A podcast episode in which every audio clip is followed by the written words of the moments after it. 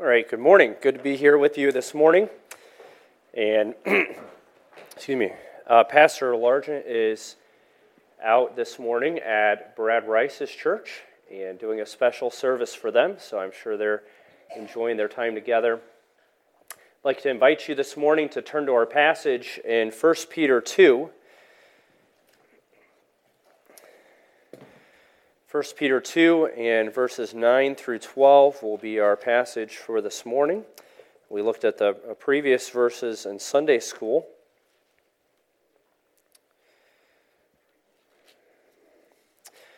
If you would, let's stand together for the reading of God's Word. 1 Peter chapter 2 and verses 9 through 12.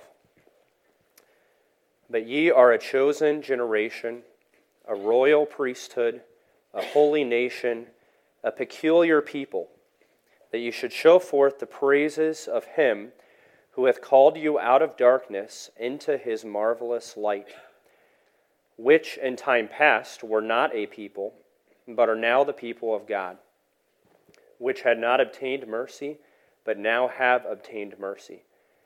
Dearly beloved, I beseech you as strangers and pilgrims Abstain from fleshly lusts, which war against the soul, having your conversation honest among the Gentiles, that whereas they speak evil against you as evildoers, they may, by your good works, which they shall behold, glorify God in the day of visitation. And let's pray. Lord, we thank you for your word. Thank you for all that it offers for us. We ask for your spirit to open our minds now to the truths that you would have us to learn and the ways that each of us can apply your truth to our lives. And pray that your will would be done, that you would strengthen our hearts through your word this morning. And we ask in Jesus' name. Amen.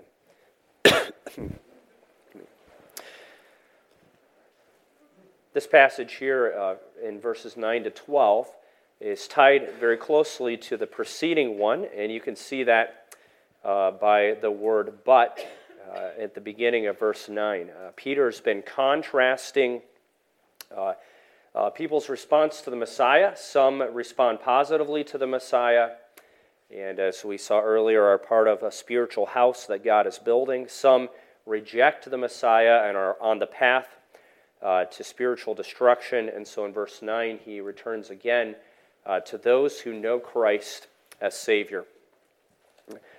I'd imagine that most people, at some point in life, have spent a few moments uh, contemplating what it would be like to be the President of the United States and to live in the White House. Just imagine you'd get to fly on Air Force One and Marine One. Uh, you'd stay in some of the nicest presidential suites in the country. Uh, you'd have a staff to take care of all the responsibilities of life. Uh, They'd have meals cooked for you, and uh, all of your laundry would be done, and the bathrooms would be clean. And I think some moms sitting out here would like that for just a few days, wouldn't you? Uh, you'd have access to powerful and influential people, uh, round the clock protection, uh, a good salary, a movie theater in your house. Uh, there's a lot of benefits that come along with that position. I don't imagine that any of us will get there. But this passage is telling us that as God's people, we have a special and privileged position and many benefits that come along with that. And by the way, not limited to a four year term or two terms. Uh, ongoing throughout our lives, we have privileges as God's people, a special position. And that's what Peter begins with in verses 9 to 10. He's going to describe the special position God's people have and then in verses 11 and 12, how the Lord expects us to live as a result. So, beginning in verse 9, he's talking about all of God's people. Uh, when he says you, this is you plural, everyone who's trusted Christ as Savior. And he's going to list four different descriptions of God's people that we'll consider each one here. Each of these was used in the Old Testament to describe the nation of Israel. And now each of these is expanded to all the people of God, to the church, even though you don't see the word church here. Uh, all of us are included in this, these four descriptions. So let's start with the first. You are a chosen generation. Uh, each of these is a um, uh, two two words involved here. So the first word chosen is reminding us that we have a special part in God's plan. God had an active role in orchestrating all the events of your life and providing access to the gospel and working in your heart.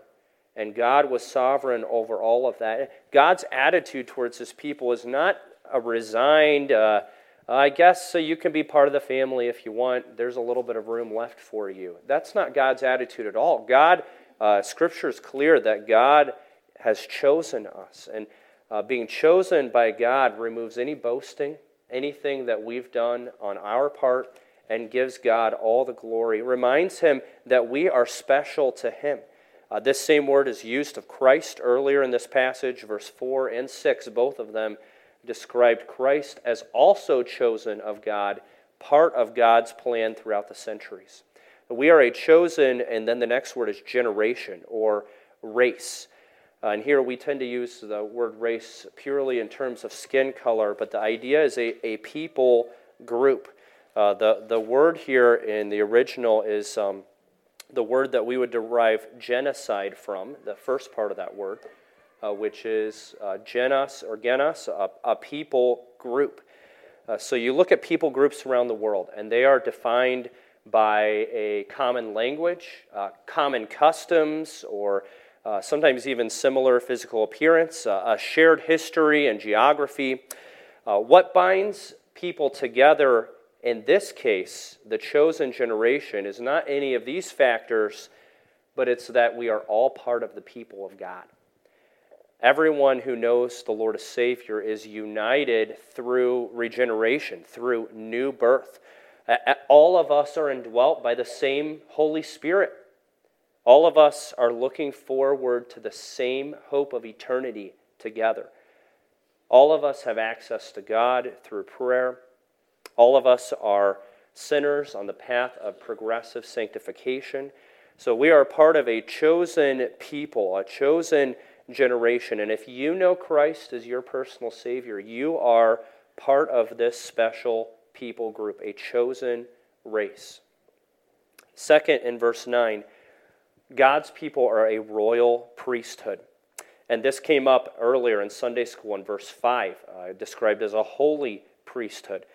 Uh, the, the idea of the priesthood of the believer, that we have access to God through Christ. No human mediator is needed when you have a need and you need God to answer that, you have a request, you can go straight to God. You don't have to come here to the church building and meet with pastor and have him go to God on your behalf. You have direct access to God through Christ as a priest. When you have sin to confess, you can go directly to God. You don't have to go through anyone to receive forgiveness of sins straight to God on account of what Christ has done. And so we are a royal priesthood. And uh, we're described in verse 5 as offering up spiritual sacrifices, not that atone for sin, uh, but things that honor God in the way that we live. The uh, adjective there, then, the royal priesthood, uh, is the idea of royalty or literally a kingdom, a kingdom of priests. Uh, you're a part of royalty. Uh, probably for most of us, the monarchy with which we're the most familiar is that over in England, the royal family. How do you become part of that family? Well, you're either born into it or you marry into it, and everyone else is excluded. You are part of the family because you have a close connection to the king or to the queen. And so we are a royal priesthood because we have a close connection to the king, don't we?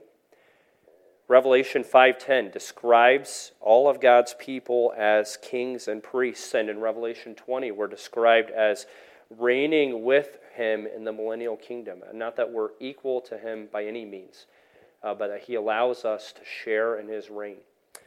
And so we have a, a part of this special group, a, a royal priesthood. We're priests because we have direct access to God. We are royal because we have a connection to the king. Uh, next in the list here is a holy nation. And the idea of holy has come up in 1 Peter a number of times already. Uh, chapter 1, verse thir- verses 13 to 16, that entire passage is about God's expectation for holiness.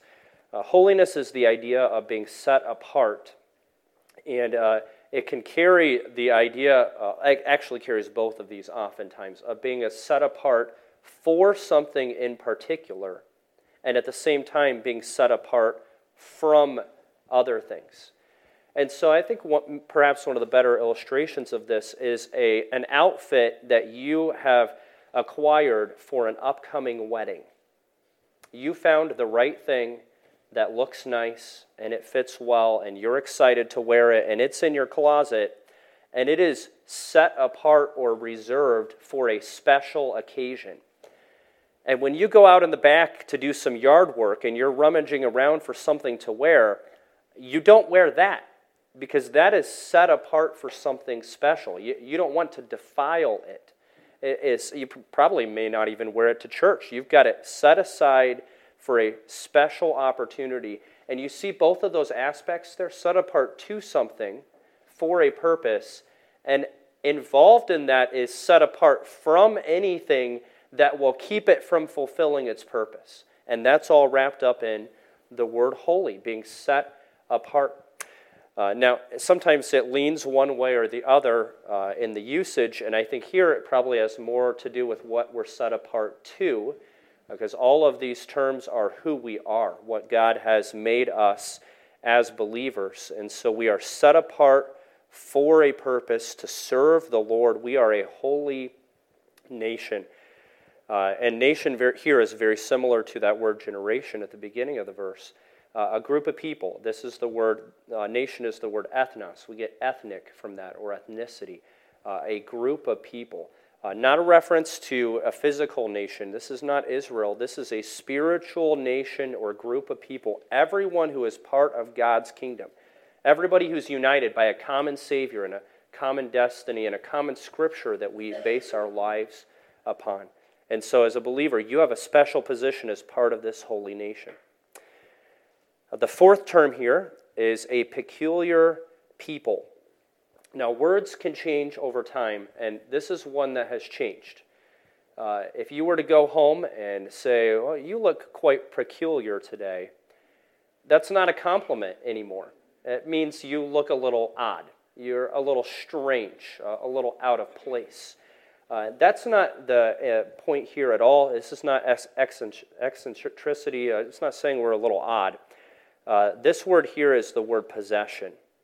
A people for a possession. Uh, a people that belongs to someone. And who do we belong to? We belong to God, a special possession. If you're going to paraphrase, you might say, a people who are God's special possession. Uh, this same word uh, is translated elsewhere um, a treasure, a peculiar treasure that belongs to God. Th- think of something sentimental that you own.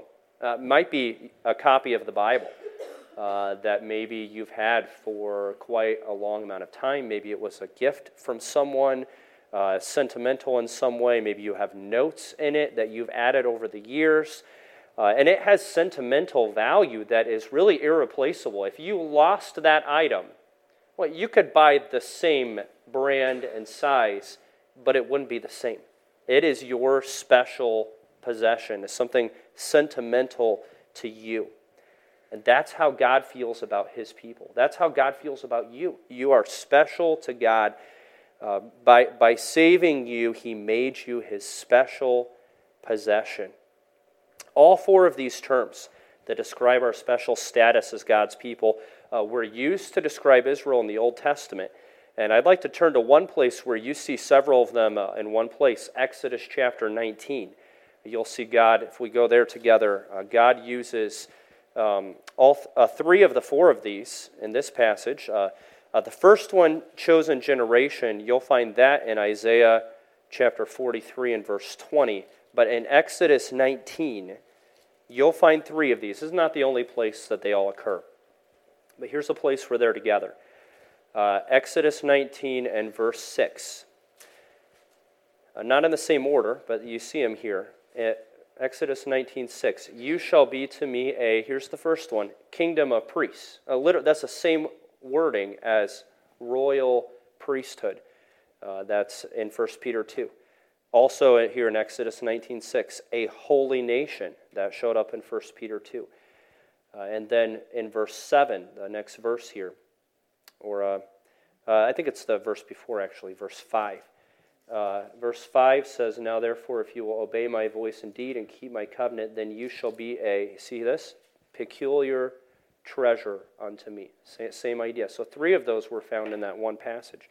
Uh, all of these are in the Old Testament refer to Israel, uh, but now in the New Testament, Peter is applying these to God's people. And not saying that the church has replaced Israel. We know God has promises for them that are yet to be fulfilled. Uh, but that God has opened these up to apply to the church as well, to apply to those who are not physically Israelites, but those who trusted Christ as Savior. And so we are, as 1 Peter 2 says, a chosen generation, a royal priesthood, a holy nation, a people for a possession. Now, uh, partway through verse 9, you see the word that. In order that, here's the purpose now. Because we're all of these things, Peter's going to tell us what our purpose is. God has a special purpose for his people. And he says that you should show forth the praises of him who has called you out of darkness into his marvelous light.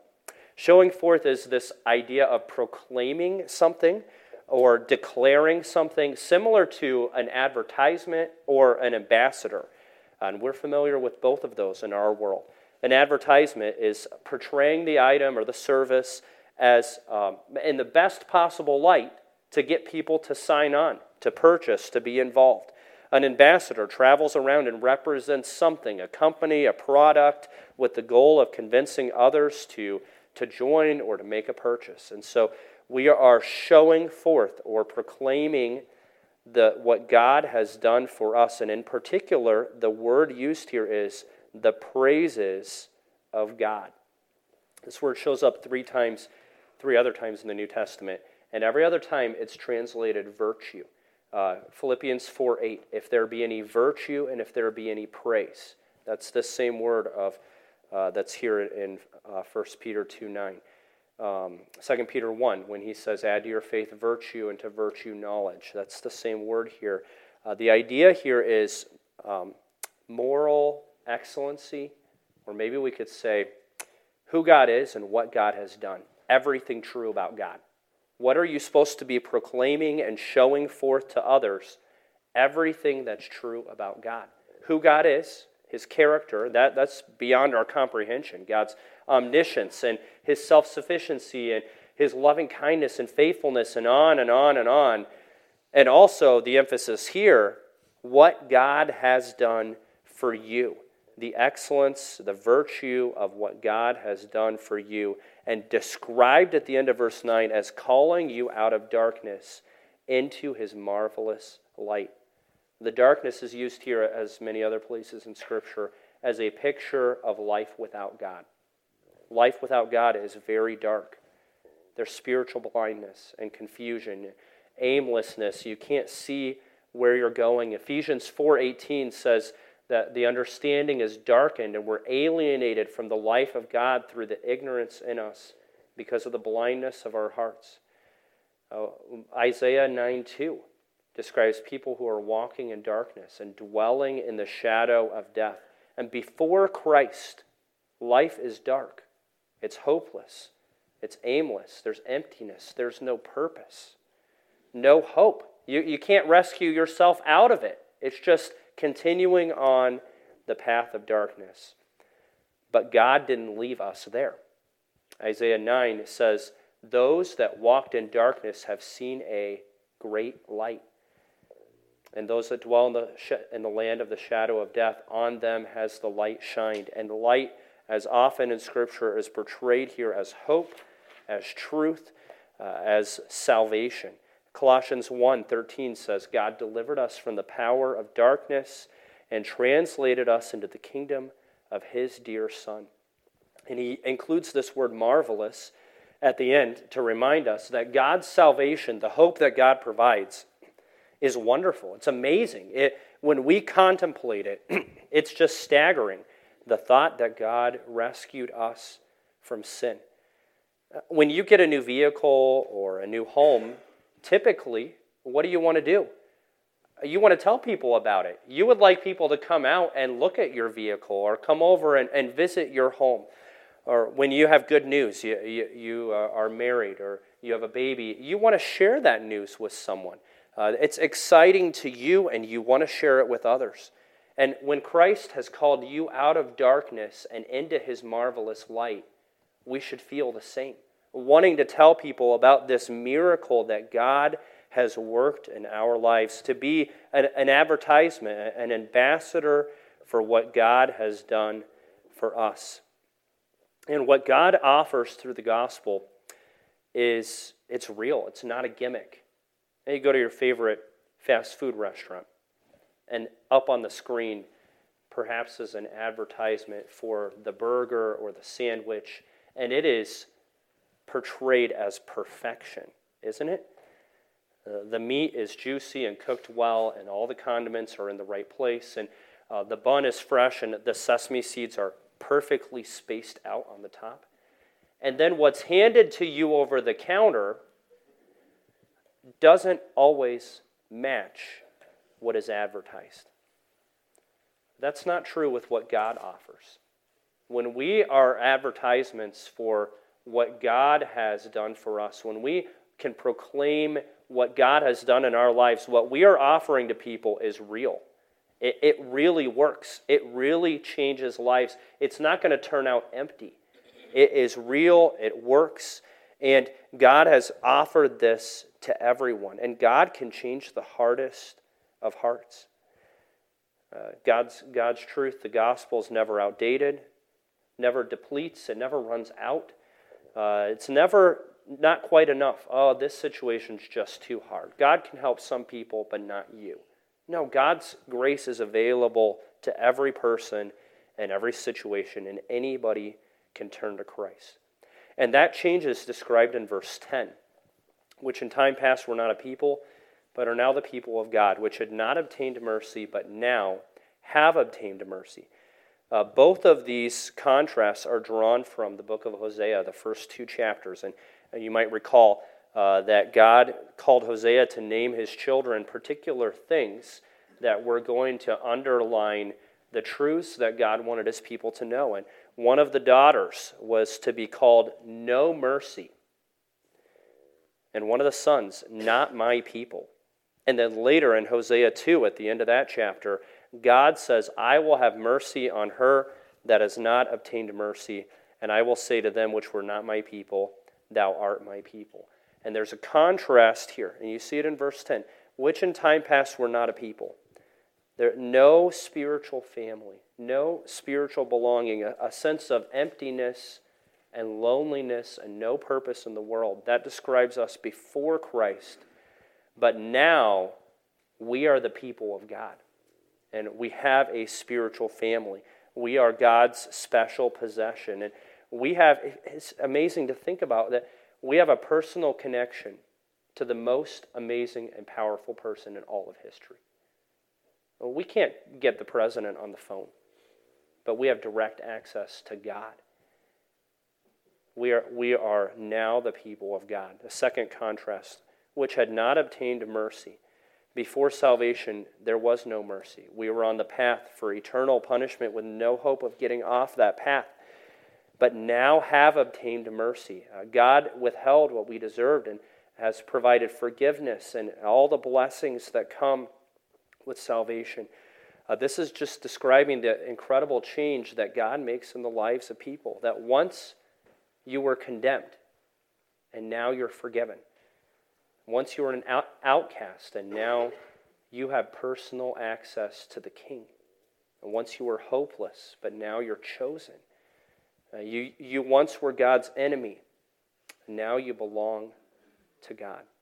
And when we seriously contemplate what God has done, how could we do anything other than share that truth with others around us? Could you put yourself for a moment in the shoes of a first century leper? You are an outcast from society. You can't get together with your family because you may spread the disease. And here are family gatherings, uh, birthdays, and funerals, and weddings, and you're, you are not welcome. Uh, you can't go give someone a hug that is close to you. There's no work available for you in order to try to survive. You're just headed towards death and, and, pain, and there's no hope for change. There's no solution, there's no doctor, uh, there's no light at the end of the tunnel. And then here comes Jesus, and he reaches out his hand, and with one touch, he heals you. And now your life is the total opposite. Now you, you have family, you have health, you have community, you, you have, opportunities you never had before. Your entire life has been changed. How would you probably respond? You would tell everybody the story. We're, we're naturally storytellers. We like to tell people if something good happened to us. And you would go and tell everyone. And you'd also probably have a, a burning desire to do, to do something out of thanks to the one who healed you, not because you owe a debt. Uh, you can't ever repay what Christ has done, but just in response to live in thanks for what Christ has done for you. Imagine that here you, you saw Christ face to face, and he saved you from sin. And you, you could say, Thank you so much for rescuing me. What do you want me to do? And Christ says, This right here. I want you to obey this. And wouldn't the right response be, Of course. Well, what else could I do besides obey what God has told me to do and to share that truth with others? And, and then that leads to the transition here to verse 11 because whatever God expects of us, whatever comes next before we get there, it can't be too much. It can't be, uh, God is just expecting too much of me. If, you, if we are genuinely thinking of what God has done and the status that He's given us and how He has rescued us from sin, then whatever God says here and elsewhere in Scripture uh, is never too high of a standard for us to be following. So then in verse 11, he's going to uh, go here to the way that he wants us to live. Dearly beloved, I beseech you as strangers and pilgrims. And here, uh, Peter is um, calling them strangers and pilgrims. Uh, there probably are in reality. They're, verse 1 of this book calls them strangers scattered throughout Pontus, Galatia, Cappadocia, Asia, and Bithynia. So physically, they are strangers, uh, scattered probably from Rome. But here it's more a spiritual sense. They are not at home in the world. Uh, they don't fit in in the world anymore because they are citizens of a heavenly kingdom. And because of that, then what's temporal can't receive all their attention and, and all of their time. Uh, and uh, we are surrounded by people in this world who have no desire to honor God because they're not part of God's family. And because of that, we, we don't fit in and, and we shouldn't fit in. We are strangers and pilgrims. Uh, but there is a great temptation to lessen God's standards to feel more at home in the world. And so Peter is going to, to encourage us or warn us against that. And we have to remember that, that we are different because God has saved us and expects us to live differently. So, the command here in verse 11 because we're strangers and pilgrims, because of what God has done for us, abstain from fleshly lusts. Uh, abstain as this idea of resisting, avoiding something. 1 Thessalonians 4 uses it abstain from fornication. 1 Thessalonians 5, 5 abstain from all appearance of evil. It means to avoid at every cost, to stay as far away as possible. Uh, if you had a severe peanut allergy, uh, very severe, like it would send you to the hospital, how would you act around almost any type of food? Extremely cautiously. You don't want anything that might have that, even a trace of it in there. Uh, we had a situation at our church where a, a visitor at a funeral ate a piece of cake and did not realize there was peanut butter in it, and the ambulance had to be called. Abstaining is not dabbling in, it's not enjoying a little bit of it, it's total staying far away because you know the danger that it causes. And what are we supposed to abstain from? Fleshly lusts. Uh, lust by itself can be neutral. Uh, sometimes it's translated desire in a positive way, but when it has the word fleshly here, uh, it's very clear from that in the context that these are negative lusts, desires that dishonor the Lord. Fleshly would be after the flesh, the old man, because you and I still have a sin nature, and that sin nature is attracted uh, to doing what dishonors God. And by the way, each of us is individually unique in that way. And so a sin that holds no attractiveness to you could be very tempting to someone down the row from you. And all of us have different temptations. Uh, but it's all wrapped up here in fleshly lusts. Uh, and this would include, there, there are lists found throughout Scripture. Galatians 5 has one, but none of them are exhaustive. Uh, Galatians 5 says the works of the flesh are these, and then lists about a dozen different types of sin. And then, uh, interestingly, at the end, uh, says, and such like. Things like this. And you'll find that in several lists of sins, which just serves to point out that Scripture is not exhaustive. We don't go to Scripture and say, well, I don't find this listed, so it's probably fine. God says things like this and not being conformed to the world. Uh, and so all of that falls under this category of fleshly lusts. And God's desire for us is to abstain, to say no. And this is totally in contrast to society. Society says to be yourself, right? Be your true self. Just let, let who you are come out. Don't say no to yourself. Live your own truth, whatever that is. Uh, there's no right and wrong. Whatever you think is right is right for you. And God says no. Abstain from fleshly lusts. Uh, why would God want us to do this? Well, first, back in verse 9, because God wants a holy priesthood, a holy nation. Uh, holiness is tied to abstaining from fleshly lusts. And that if you're trying to share the gospel with someone, and here is some blatant sin that is obvious to everyone around you, the gospel is undermined by that. You have undercut the opportunity to share what God has done in your life. But another reason is given here. Uh, besides holiness, fleshly lusts, the end of verse 11, war against the soul. They war against your soul like a soldier on the battlefield who's intent on victory. James 4 1 uh, uses the same word lusts that war in your members. And this is reminding us that we, we can't fall into the trap of thinking that we can indulge just a little, that I can handle a little sin. I, I can think about this as long as I don't do it, or I can watch this as long as I won't do that myself, or I can read this as long as I wouldn't actually say those words.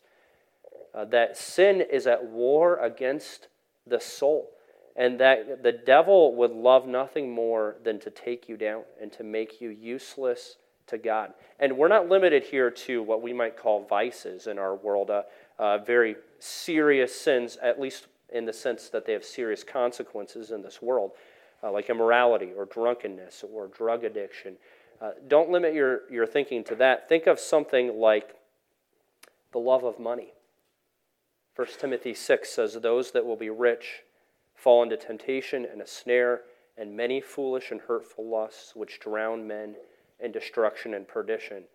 Loving money is a fleshly lust that wars against your soul and wants to destroy your spiritual uh, profitability to God.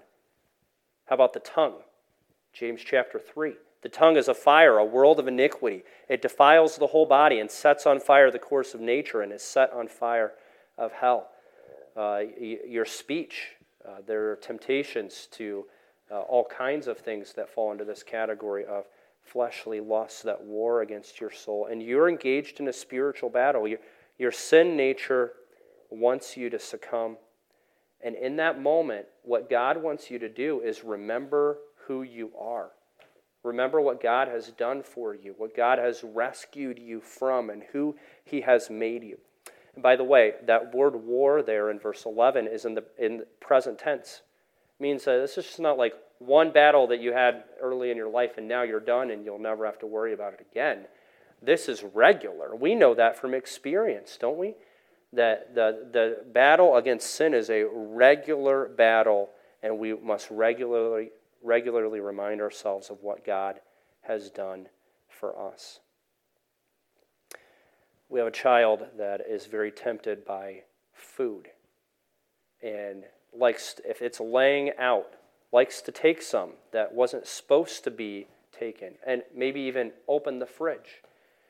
And there was a period, this was a couple years ago now, where we put a sign on the fridge, and the sign said, Say no.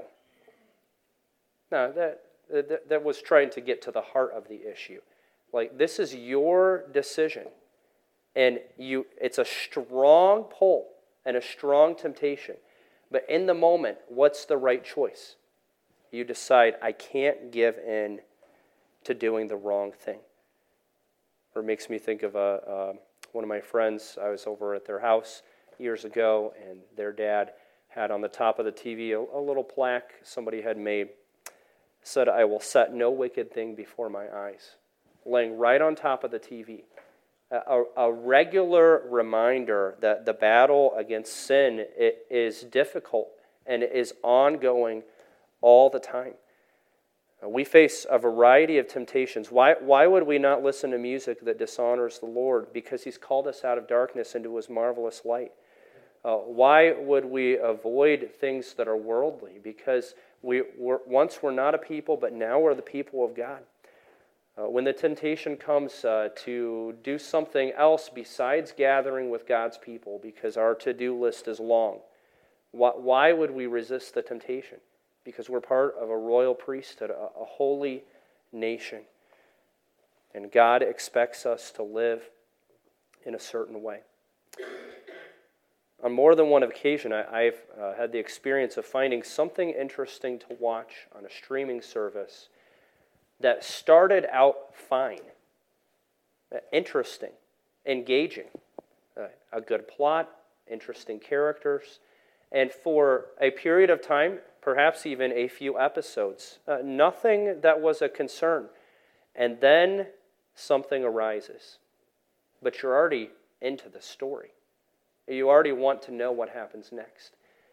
And what is God expecting of us as His people? That we look with a serious mind at sin and say, fleshly lust wants to war against my soul and destroy me. And God has rescued me from sin, and I'm going to say, no, I want to abstain, as this verse says. finally, this morning, verse 12, uh, this leads into uh, the, the uh, impact this makes on other people. Verse 12 says having your conversation honest among the Gentiles. A conversation is a word that in the 17th century meant the word meant conduct. Today it means talking to somebody else. I'd encourage you when you read through, if you see the word conversation, replace it with conduct or behavior in your mind because that's the idea. There, there's one exception in Philippians chapter 3 where it means citizenship, uh, but in every other case it means conduct and behavior. Uh, and Peter uses this word, uh, I think, eight times in his two epistles here. Your conduct, your behavior is supposed to be honest or good, excellent, morally right uh, uh among the Gentiles who are the, uh, the correlation here is the unbelievers. Uh, those who would like them would like you to join them in sin, those who are observing the way that you live. and even that word having at the beginning of the verse is a present tense. It's a regular, you're regularly putting on a conduct or a lifestyle, a behavior that is a good example to others. And then there's a pattern here that's very interesting uh, as the verse continues that whereas they speak against you as evildoers, so there's the first part, God, or unbelievers disparage God's people speaking against, they're speaking evil, they're slandering God's people, uh, trying to paint what's righteous as evil and what's evil as righteous. So, this happened in the first century. Uh, this is why Nero could blame the burning of Rome on the Christians because they were widely reviled in that society. And it happens in our day. If you stand for God's truth, you're going to be reviled. Uh, you just go and try to post something online that upholds God's truth and see what happens. You are going to be reviled and disparaged. You're going to be viewed as intolerant and narrow minded. If you support God's plan for marriage, one man and one woman for life, you're going to be viewed as intolerant and disparaged. Uh, if you try to raise your children, as Scripture says, in the nurture and admonition of the Lord, you're going to be criticized as perhaps overbearing or brainwashing your kids or even abusive. Uh, in, in many different areas, unbelievers revile and disparage God's people. But the verse doesn't stop there It also tells us in the next phrase, they may, by your good works which they shall behold, we'll pause there. This, this part is telling us that even though they are disparaging and reviling God's people, they're also watching. They're observing. They see the good works that you do, uh, the right things that you are doing. This is the idea of an eyewitness uh, somebody who is regularly observing your life and noticing something different. Uh, and we, we, see, we see this in particular for people who trust in Christ as an adult, where there's just a uh, very clear change in their life. But this, this is true for all of God's people. And when you see good works, you don't have to think necessarily, it's not always taking a meal to someone or serving in a ministry, those are involved. You know what a good work also might be? Keeping your mouth closed when you feel like saying something out of line. That's a good work. And other people notice that. And they think, oh, that's different. Nobody I know does that. Everybody I know would have said something, but this person didn't. Or they said something that was kind in, in response. And so unbelievers are observing watching the good works that God's people do. And that brings us to the last phrase in verse 12. When they're beholding this, they may. The word may there is important. Doesn't mean they will, not every unbeliever, but some may glorify God in the day of visitation.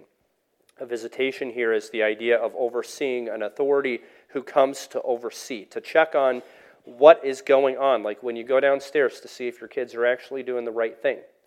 And if they are, then there might be some commendation. And if they're not, then there might be some consequences. That, that's the idea is that God is going to visit and he's either going to bring mercy or judgment based on your response to him. And this is saying that some unbelievers, not all, but some may because they've observed the good works of God's people, when God visits, they're going to glorify God. And I, the, the passage seems to indicate genuine conversion. Uh, this is a little a different idea than Philippians 2, which says every tongue will confess that Jesus Christ is Lord. Uh, that everyone's going to acknowledge God. But here, these people, because of, their, of, of the good works of God's people, are actually glorifying God, seems to indicate that they actually turned to Christ. That some, somebody saw what you were doing and the way that you lived, and even though they were part of this group that disparaged God's people, your testimony drew them to Christ. Can we contemplate perhaps what this might look like? And, and we could come up with just a number of examples. Maybe, it's friends who pressure you to go out with them after work and go and drink with them, and you refuse over and over. And initially, they disparage you. Come on, don't you know how to have some fun? But they were watching. And they watch over time and realize your life wasn't wrecked by that, and this other coworker's was. And your marriage wasn't wrecked by alcohol compared to someone else they know. And it might be that somebody turns to Christ because of your example. Or we could think maybe in the area of money. Uh, you give regularly to the church and you, you follow what God says about tithing, and people might disparage you for that. Come on, you're wasting money. Uh, well, don't expect me to help you out. If you're going to give all that money to the church, when you get in a hard place, I'm not bailing you out. But then people watch that over time and realize there's something different about this person. and someone might turn to God on account of your testimony.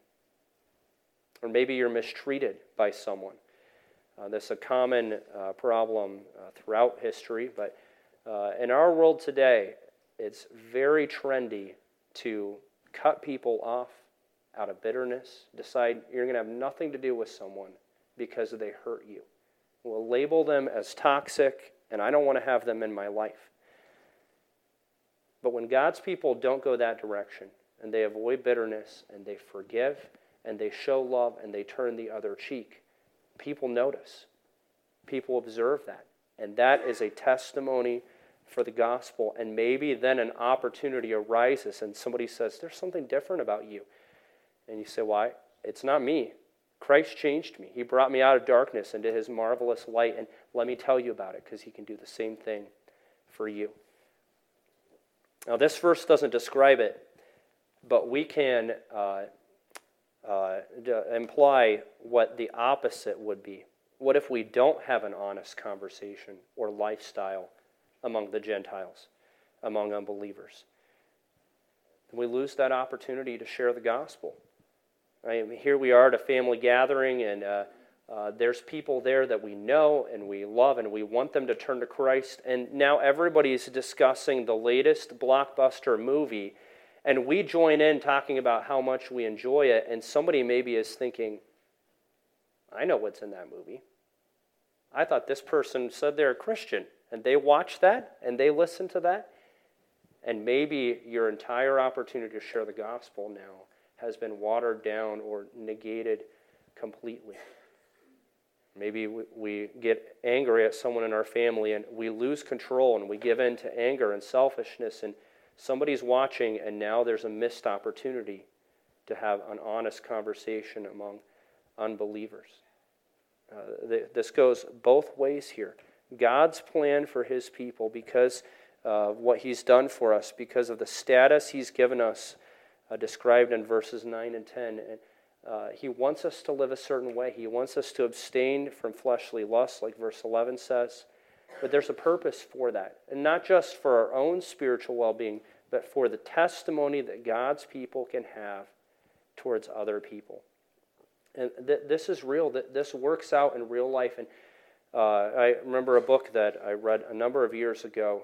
Uh, this, there, there was a lady um, at Syracuse University. She's an English professor, and uh, she was an unbeliever. Uh, the, the book is Secret Thoughts of an Unlikely Convert. And uh, this lady named Rosaria Butterfield was in a, a same sex relationship. And a pastor reached out to her and invited her over to dinner. And she came over, and they, they, this pastor was never compromising on the truth, uh, never accepting the lifestyle. They just showed love to her. And they engaged her in conversation and uh, they asked about her life and they discussed scripture and the gospel and over it was quite a period of time the lord worked in her life and brought her to himself and she trusted christ as savior uh, and that is, is a, a great example of this pattern someone who disparaged god's people and viewed them as intolerant but saw how true christians can live and the good works that, that, that God's people can do as a result of his work in their lives. And then she glorified God and turned to Christ. And this is, this is uh, both an encouraging and a convicting passage for us, the way that God wants us to live because of what he's done for us on the cross.